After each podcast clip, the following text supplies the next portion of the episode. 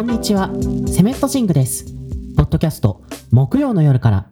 この番組は、週末まであと1日。喜ぶにはまだ早いけれど、ようやく出口が見えてきた。そんな時間にしっくりくるような緩さで、セメントシングが今週楽しんだコンテンツを3つ語っていきます。気負わず気軽に生活の隙間に寄り添うような内容を目指す番組です。はい、えー、第28回始まりました。えー新年明けましておめでとうございます。今年もですね、あの、よろしくお願いいたします。皆さんは年末年始どのようにお過ごしになられたでしょうか？えー年末年始と一言で言いましてもね、本当に人によっていろいろな過ごし方があるとは思うんですけれども、僕はあの実家に行っていつも通り時間を過ごしてたかなという、そういう感じです。紅白を実況したりね、あの初詣に行ったり、あの年末年始のね、お菓子を買いに、あのお気に入りの和菓子屋さんに行ったり、まあなんかいつも通りの過ごし方だったかなという感じなんですけれども、とりあえずはね、あの何事もなく過ごせたのが良かったかなというふうに思います。ですが、あの、年末年始のですね、あの、シーズンがちょうど終わってから体調を結構崩してしまいまして、僕普段はあんまりそんな体調崩すってことないんですけど、今回はね、あの、結構クリティカルに来たっていうか、こんなに崩すのも珍しいなっていうくらい崩しちゃって。ようやくですね、あの、ここ数日ぐらいで、あの、かなり回復してきたんですけれども、まあね、あの、いろいろ懸念もありますし、しばらくは養生しておこうかなという感じです。というわけでですね、あの、今週のね、内容はね、あの、申し訳ないんですけれども、体調が万全ではないということでですね、あの、短縮版にさせていただきたいと思います。その旨ね、ご了承くださいませ。申し訳ございません。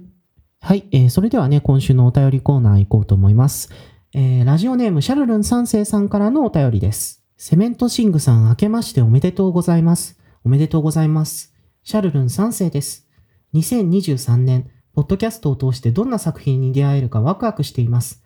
セメントシングさんは今ワクワクしていることはありますか？私はリアーナのスーパーボールです。2023年もセメントシングさんにとって素敵な年となりますように。はい、えーシャルルン三世さん、えーいつもお便りありがとうございます。今年もよろしくお願いいたします。僕もですね、本当にあの、リアーナのね、スーパーボールはすごい楽しみにしていて、結局ね、アルバムは出るのか、出ないのか、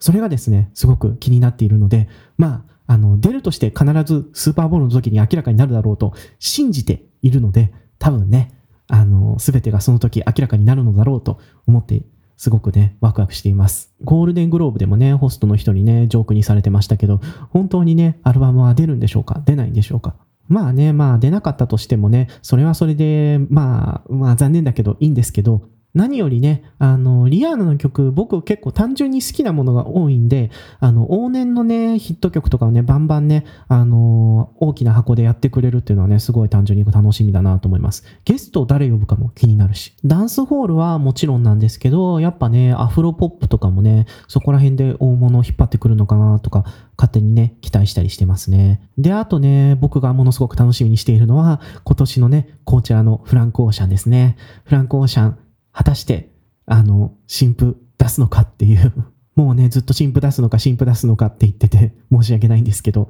本当にね、まさかフランクオーシャンがね、あの、2023年にね、見れるとは思ってなかったんで、本当ね、まあ、こちらには行けませんけれども、配信が楽しみだなというふうに思っております。最後にですね、あの2023年がですね、シャルルン三世さんにとっても素敵な年になるようお祈りしております。それでは、えー今日の一本目いこうと思います。くんさん、福岡、柳川、チャンリュル。はい、えーあの、1本目と言いつつね、あの、3本ぐらい行ってしまったんですけれども、えーこれらの映画はですね、あの、チャン・リュルというですね、中国吉林省出身の、あの、朝鮮族の監督によるですね、あの、いわゆるですね、あの、福岡三部作と呼ばれるですね、あの、長編映画3本になります。この3本がですね、あの、年末から年始にかけてですね、あの、連続して公開されておりまして、あの、僕もですね、あの、KBC シネマに通って3本全部見たので、ちょっとこれをですね、あの、一気に話そうと思って、今回取り上げました。で、このチャン・リュル監督なんですけれども、あの、映画を撮り始めたのはですね、あの、2000年代に入ってからで、その時のですね、あの、過去作品は、まだあんまりですね、あの、日本には映画祭以外では入ってなくて、まあ、あの、唯一ソフト化してるのが、キムチを売る女とかだと思うんですけど、僕がね、あの、見た範囲内で言うとですね、あの、本当に、あの、日々をね、なんとか暮らしている、あの、庶民の登場人物が、あの、なんというか、結構ひどい暴力とかに、あの、襲われて、しかしそれでも続いていく生活というのをね、非常に結構淡々と映しているみたいなね、そういう印象があって、なんかあの過去作を見た時はその冷たい視線の在り方というかあの突き放したような距離感と暴力の描き方にねあの割とちょっとびっくりしたんですけど監督がですねあの2010年ぐらいからあの韓国にですね中国から拠点を移して以来ですね作風が割と変わってきて結構ね、あの、ものすごい、あの、暴力を直接的に描いていた作風から一転して、あの、主人公たちのですね、あの、人間関係、特にね、あの、恋愛とかをね、あの、描くものに変わっていって、そしてね、あの、映像の雰囲気もですね、なんか、白チュームみたいな感じになっていくんですね。もちろんね、あの、厳密なね、構図の感覚とかは、あの、変わらないんですけど、あの、どこまでが現実なのかっていうのも結構曖昧になっていくし、あの、時系列の構成とかも、え？みたいなね、すごいことをやってきたりするし、なんならね、あの、映像のね、あの、形式すらもね、あの、いきなりいじり出したりしてくるんですね。なんというかね、韓国に拠点を移してからの作品は、全部ね、あの、一種の夢物語みたいな雰囲気になってるんですよね。もちろんね、あの、だからといって、あの、暴力の存在が完全に消えたというわけではなくて、あの、誰かしらのね、死とか、あの、歴史上のね、悲惨な記憶とかいうものがね、あの、映画の水面下にね、漂っていたりするんで、あの、まあ、あの、監督としてはそんなにね、変えたつもりはなくて、まあ本人としてはね、生活に変化があったから映画も変化したんだっていうそれだけのことなのかもしれないですけれどもそれにしたってねこんなに作風が変わった人も珍しいなというふうに思いますね。で、しかもね、あの、チャン・リュル監督の映画って、2000年代の作品は、さっき言ったね、キムチを売る女以外は、ほとんど日本に入ってきてないんですよ。でも、一方で、2010年代以降の、あの、韓国時代の作品っていうのは、ほとんど紹介されてるんですよ。日本でも公開してるし、多分ソフト化もしてると思うんで。なのでですね、あの、チャン・リュル監督の映画を、あの、2010年代から追い始めたっていう人は、多分過去作を見るとびっくりすると思うし、あの、難しいとは思うんですけど、もしね、あの、2010年代のチャン・リュル監督の映画が好きだったら、あの、昔のね、チャン・リュル監督の映画も見てほしいと思うんですね。あの、完成度的に言うと、まあ、それは今のやつの方がね、高いと思うんですけど、しかしね、あの、この監督はこういうね、あの暴力に対する姿勢を表現した上で今こういう作風になってるんだっていうのをね、知るとね、あの、すごくあの今の作品も見え方が変わってくるんじゃないかなと思うので。でね、あの、前置きが長くなってしまったんですが、ここからですね、今回の福岡三部作についてね、お話ししていこうと思うんですけれども、これね、あの、地名がね、タイトルについてるんですけれども、まあ、その通りですね、あの、一つ一つの映画はですね、クンさんと福岡と、そして柳川でね、撮られていて、でね、あの、出てくる人物の構成も、主にね、4人のね、関係によって映画が動いていくというのがね、あの、結構似てて、まあね、そこにあるものが恋愛だったり、そうじゃなかったりするっていうのは映画によって違うところもあるんですけれども、でね、あの、どの映画もね、あの、少しずつね、あの、現実味がね、薄いというか、あの、別世界のようなね、ムードのね、あの、瞬間がね、何度も映画の中に出てくるっていう特徴があるんですね。このね、あの、白チュームのような雰囲気がね、僕がチャン・リュルの映画がすごい好きっていう理由の一つでもあって、というのもね、あの、チャン・リュールの韓国時代の作品って、あの、キョンジュ氏とか、そういうあの地名をね、映画のタイトルにつけるパターンが多いんですけど、そうやってね、どこの街で起きてる話なのかっていうことが明示されてるのに、なんていうかすごく現実味が薄くなっていくんですよね。そのね、あの、すごくローカルな場所を描いているはずなのに、いつの間にか話がどんどん浮遊していって、あの、日本の片隅で見ている自分にもね、すごくあの映画が近づいてくるみたいな雰囲気になってくるのがすごく好きで。今回ね、あの福岡を見てね、あ、これいつもの逆パターンだなと思ったんですけど、もうね、普段歩いてるような場所がめちゃくちゃ出てくるから。でもね、あの普段生活しているような場所だけにね、余計ね、なんか非現実感が増してくるっていうか、この福岡っていう映画ね、すっごい現実とね、あの非現実の境目がね、曖昧になっていくんですよ。そこがね、すごく好きでね、なんていうか、あの自分の知ってる場所、ローカルなはずなのに、いつの間にか、あの、どこの世界で起きているのかもわからない話になってしまうっていうのがね、この映画でも起こっていて、福岡を舞台にしてもそうなのかと思って。ただね、あの、同時にね、あの、チャンレル監督の映画は、そういうね、夢物語のような非現実性を備えているとはいえ、あの、現実逃避としてそういうものが選ばれているわけではないというところがあって、というのもですね、あの、はっきりとは語られないんですけれども、あの、くんさんでも福岡でも柳川でも、どことなくね、あの、死の存在や、あの、暴力のね、歴史、そしてね、あの、歴史的分断、さらにね、あの、時の無常性というものがですね、それとなく匂わされているというか、映画全体にね、あの、ほの暗くね、影を落としてるんですね。柳川なんてね、もう映画が始まった瞬間に主要人物の一人がね、非常に深刻な病気を抱えているということが明らかにされたりするわけですし。なんというかね、夢物語のような雰囲気、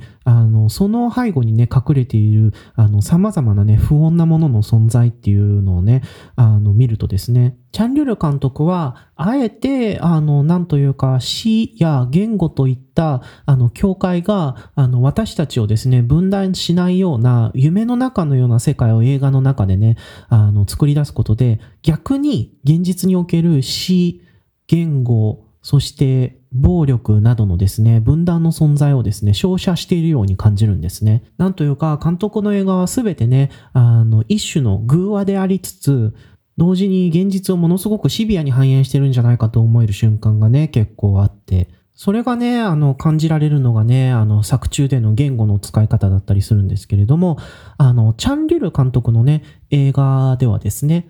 これはね、監督本人のバックグラウンドから来るところもあるのかもしれませんけど、あの、韓国語と中国語と英語がね、非常にシームレスに話されて、あの、言語の壁を越えてですね、人々がコミュニケーションする。例えばね、あの、日本語しか話せない人と韓国語しか話せない人が、あの、同じ場所にいて、お互いね、その言語しか喋ってないのに、あの、コミュニケーション自体は問題なく取れるみたいなね、瞬間がね、結構何度もあるんですね。まるでね、言語や文化、国家によるね、分断なんてね、あの、ないようなね、瞬間が現出してるんですよ。しかしね、そういうね、あの、一種のね、すごくあの幸せな空間がね、演出される一方で、監督は同じ映画の中で、様々な分断の形っていうものもですね、かなりあのシビアに描いたりしてるんですよね。例えば、あの、柳川では、あの、北京語と、あの、それ以外のですね、アクセントとの間の序列関係というものがね、あの、提示されたりしますし、クンさんでは、あの、韓国国内における、あの、朝鮮族への差別、そしてそれと並行して、日本統治下において、あの、福岡刑務所で、あの、極死した、あの、韓国の国民的詩人、ユン・ドンジュのエピソードが何度も挿入されたり、また同時にですね、あの、在日コリアンの登場人物が出てきたり、というか、まあ、そもそも、クンさんという街自体がですね、あの、植民地支配の名残から、あの、日本風家屋がたくさんあるっていう街だったりするんですけれども、そういうですね、あの、いくつものですね、あの、言葉や文化、そして帝国主義や植民地支配、それによる分断、そして暴力の記憶っていうものがですね、確実にですね、実は、あの、この夢物語のような世界の下にですね、あるっていうことがね、あの、きちんと言及されてるんですね。唯一ね、あの、福岡はね、あの、その割合が低いかなと思うんですけれども、しかしこれ、クンさんの後に取られてて、で、クンさんでは、あの、結構ね、福岡という地名がですね、あの、様々なね、あの、不穏さとともにですね、言及されていたんですね。それを考えると、なんというか、この福岡という映画もですね、あの、チャン・リュルの中では、一つながりの、あの、世界観を形成しているんじゃないかなと思ったり、まあ、あの、福岡で撮るっていうのもいろいろな、のね、あの、巡り合わせがあって決まったらしいですから、あの、純然たる偶然なのかもしれないんですけれども、なんというかそういう無意識のところでの、あの、符号っていうのが、妙な説得力を持つっていうのが、チャンリュル映画の魅力なので、なんか、このね、あの、説もね、あながち間違いでもないんじゃないかぐらいに思ってしまうようなね、雰囲気があったりするんですよね。とにかくね、もうこれ以外にも、あの、歌の使い方とか、あの、チャンネル映画ってね、劇版が非常にね、あの、限定されてるんですけれども、その使い方がね、めちゃくちゃね、うまいんですね。これはね、映画見て感じてほしいんですけれども、またね、あの、ここでね、あの、特に柳川でテレサテンとかね、美空ひばりが使われているところも、なんというかいろいろ、あの、監督のですね、アジアに対する目線というものが感じられるなと思ったりもするんですけど、まあね、あの、それはそれとしてですね、あと、撮影の美しさとかもありますし、あの、柳川とあの福岡はあのパク・ジョンフンっていうね、あの悪女っていうあのとんでもない韓国のアクション映画を撮った人がね、撮影監督をやってるんですけど、あの、こういう静かなドラマ映画なのに、え？みたいな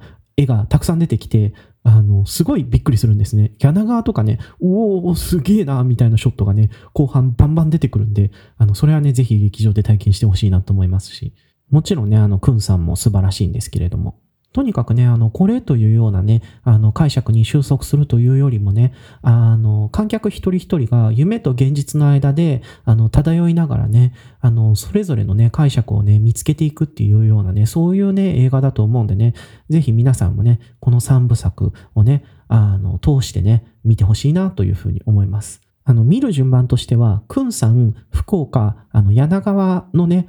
順番でね、いいんじゃないかなと思います。まあ、あの、それぞれ独立した話なんで、どこから見ても問題ないんですけど、とにかくね、あの、ぜひぜひ機会がありましたら、チャンリュルのね、夢の世界にね、足を踏み入れてみてください。はい、えー、それでは今週の BL 行かせてもらいたいと思います。コメディアンブルー、時は金なり。はい、えー、この漫画はですね、あの、BL 漫画家の時は金成先生、あの、ちょっとイントネーションがですね、間違ってるのかもしれないんですけれども、そこはちょっと申し訳ない、あの、ご容赦いただきまして、えー、時は金成先生のですね、あの、長編 BL 漫画となります。えー、あらすじとしてはですね、若手芸人コンビのですね、恋愛を描いた作品となります。主人公二人、あの、ツッコミの福さとボケのロッカは、あの、漫才コンビ、葵を、あの、結成しておりまして、芸歴も4年目ということでですね、あの、漫才トーナメントみたいなものに参加してるんですね。で、あの、この二人はですね、あの、学生時代からの友達なんですけれども、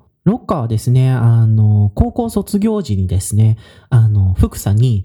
あの、好きだって告白していて、で、福佐は、あの、それについてですね、あの、受け入れるかどうか迷うんですけれども、ロッカとね、漫才コンビを結成したいっていうのがあったから、あの、つい好きだってね、嘘ついちゃうんですね。で、福佐はね、あの、ロッカの恋愛感情を利用しているという罪悪感を抱えつつもですね、あの、コンビとしてですね、あの、売れるのを目指して、あの、いろいろね、奮闘するんですけれども、まあね、あの、若手芸人なのでうまくいかなかったり、不安になることっていうのもいろいろあるわけで、そういうね、いろいろなことがあって、二人のね、関係に対する葛藤っていうのもね、どんどん深まっていくっていうね、まあ、あの、そういう話なんですけど、これですね、あの、面白かったのが、なんというか、あんまりね、華々しい話でもなかったところが良くて、もちろんね、あの、芸人ものっていうのは BL では他にもあるとは思うんですけれども、しかしね、この漫画は、あの、かなりね、リアルな、あの、まだ売れてないね、あの、若手芸人のね、日々みたいなものが描かれていて、なんというかそのしょっぱさみたいなところがすごく良かったというか、決してね、派手さはないにしても、なんというか、こういうね、あの、業界で、あの、頑張ってね、あの、一歩一歩積み上げていこうとするね、思いみたいなところが、すごく、あの、切実に、あの、終盤にかけて感じられるものがあって、そこがですね、あの、この話にね、なんというか、説得力を与えていたところがあったな、というふうにね、読んでいて思いましたね。あと、あの、これね、あの、お話としてはですね、そもそもね、福さが、あの、嘘でね、告白を受け入れてるんで、結構ね、ひどいことをね、いろいろしたりするんですけど、まあ別にあの、ひどいことをしようと思ってしてるわけじゃなくて、結果的にそうなっちゃうみたいなことが多いんですが、ただね、なんか、それでもね、この漫画、とてもね、サクサクと読み進めることができるというか、あの、とにかくね、あの、主人公の福佐と六花のですね、あの、いろんなね、感情の整理がうまくて、あの、相方として隣にいたいという気持ち、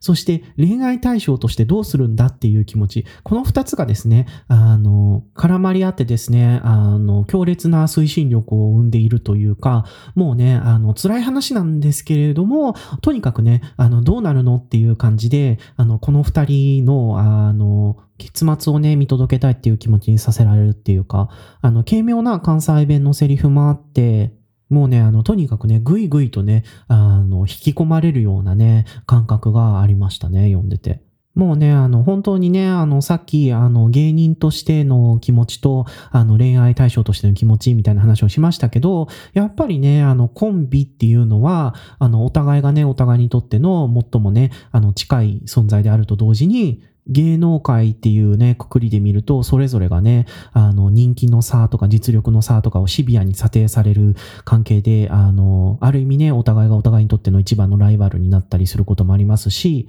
同時にこの漫画では、あの、恋愛感情っていうね、また別の要素が差し込まれてくるっていう、このね、あの、親友であり、ライバルであり、恋人っていうね、この複数のね、意味合いを持つ関係性っていうのは、あの、やっぱり芸人っていう設定だからこそ、あの、描けるところだよなというふうに、あの、思いましたし、